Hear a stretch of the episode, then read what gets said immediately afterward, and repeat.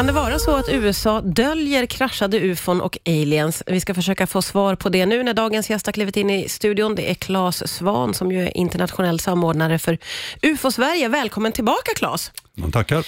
Du, eh, det här eh, har ju pågått ett par månader. Det handlar om en före detta underrättelseofficer inom det amerikanska försvaret som har gått ut som visselblåsare och hävdar, ja vad är det han har sagt egentligen?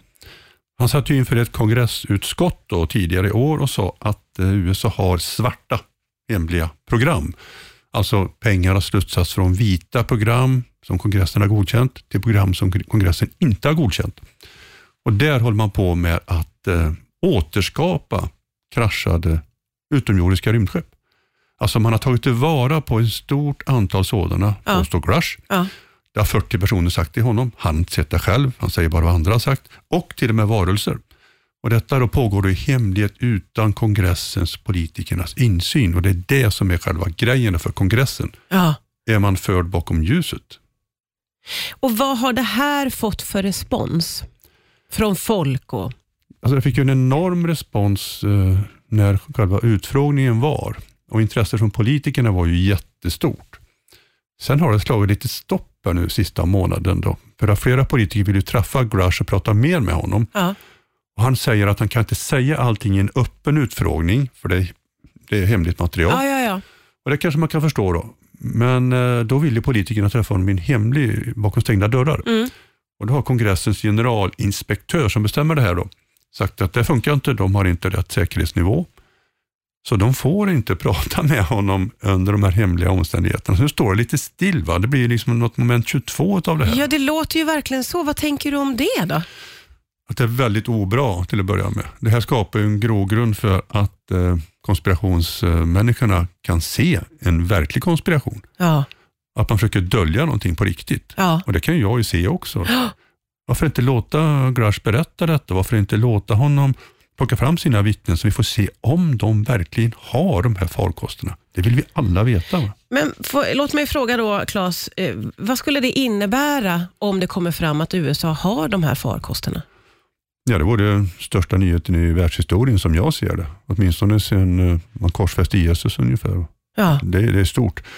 Um, då har vi ju besökare från en annan värld här och Det vore ju någonting som skulle vända upp och ner på väldigt mycket av vad vi vet, och vad vi tänker och vad vi tror.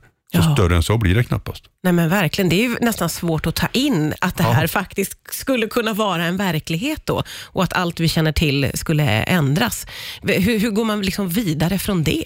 Ja, säg det.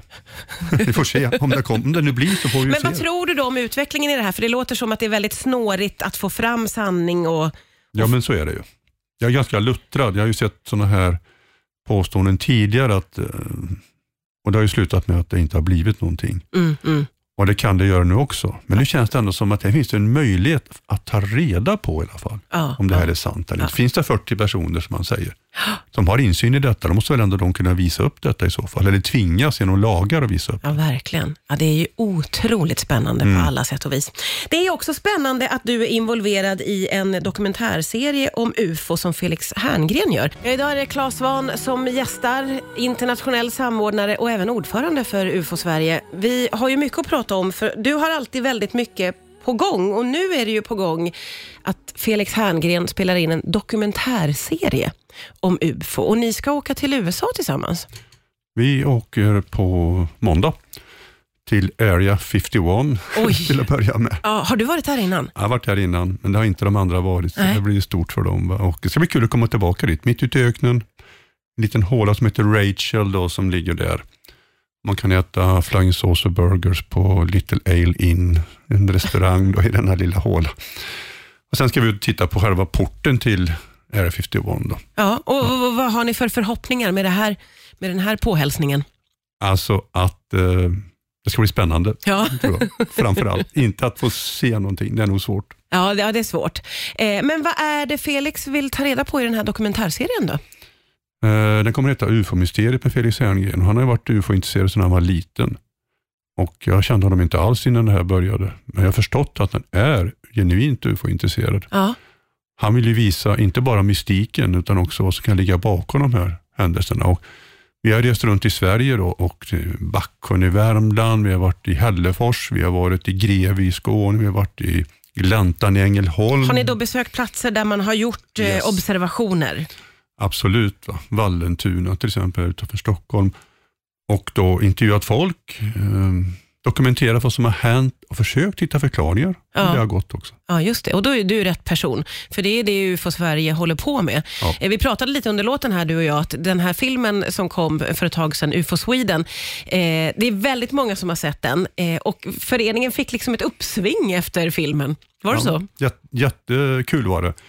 100 drygt nya medlemmar på några veckor, bara pang. Och den trenden fortsatte ju. Ja, Och sen har folk kommit på att de kan rapportera också. ja just det. Inte att de ser mer, utan de upptäcker, oj, det finns en förening som heter UFO Sweden, tror de kanske då. Ja, just det. Ni får heta det nu. Det får vi veta ibland. Då. Och så hittar de oss på nätet och så rapporterar de. Så säkert långt över 100 extra rapporter kom in. Ja, ja, det är så. Vad roligt folk har fått upp ögonen. Vilka är de vanligaste rapporterna som folk ringer in? Ja, men de är jättetråkiga. Det är ljusprickar på himlen. Det är ljusprickar. Vad är det? Ja. Ett flygplan eller någonting då?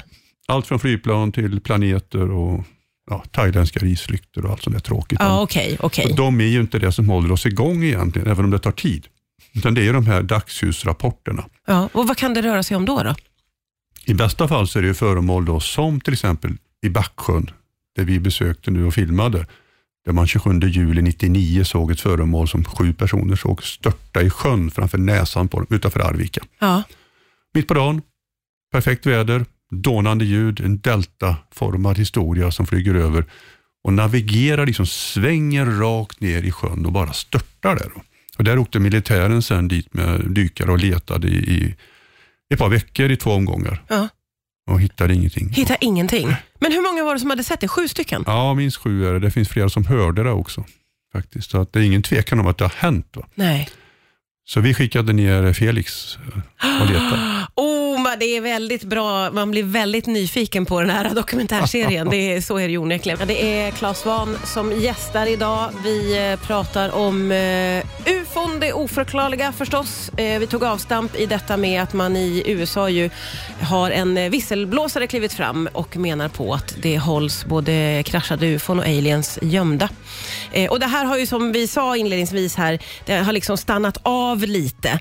Men vi snackade lite under låten här och jag har ju en tanke kring det här med att om det nu finns farkoster och aliens som har kraschat på jorden, har de då bara kraschat i USA? Ja, men det vore ju helt omöjligt i så fall. Va?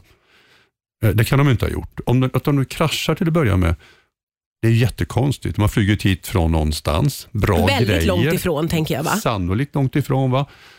Bra grejer borde de ha. Ja, Och så kraschar de då vid många tillfällen dessutom. Och inte att de tar vara på sina egna stackars besättningsmedlemmar och hjälper dem, utan Nej, de lämnar det. dem bara. ja skumt. Så amerikanerna kan ta vara på dem. Men, men som du säger, visst borde kineserna och ryssarna också ha kraschade farkoster. Ja, det är så otroligt om det bara kraschas på en plats på jordklotet, Ja, men så tänker kan jag. det inte vara. Nej, nej. Nej, om det inte är väldigt dåliga atmosfäriska förhållanden över USA. Ja, Just. just det. Men det, det har ni koll på i Sverige. Hur är det med det där egentligen? Claes, du har alltid väldigt många järn i elden och eh, du håller på och skriver på en bok just nu. Vad handlar den om? Det kommer heta UFO, närkontakterna som skakat världen och handlar väldigt mycket om militärt.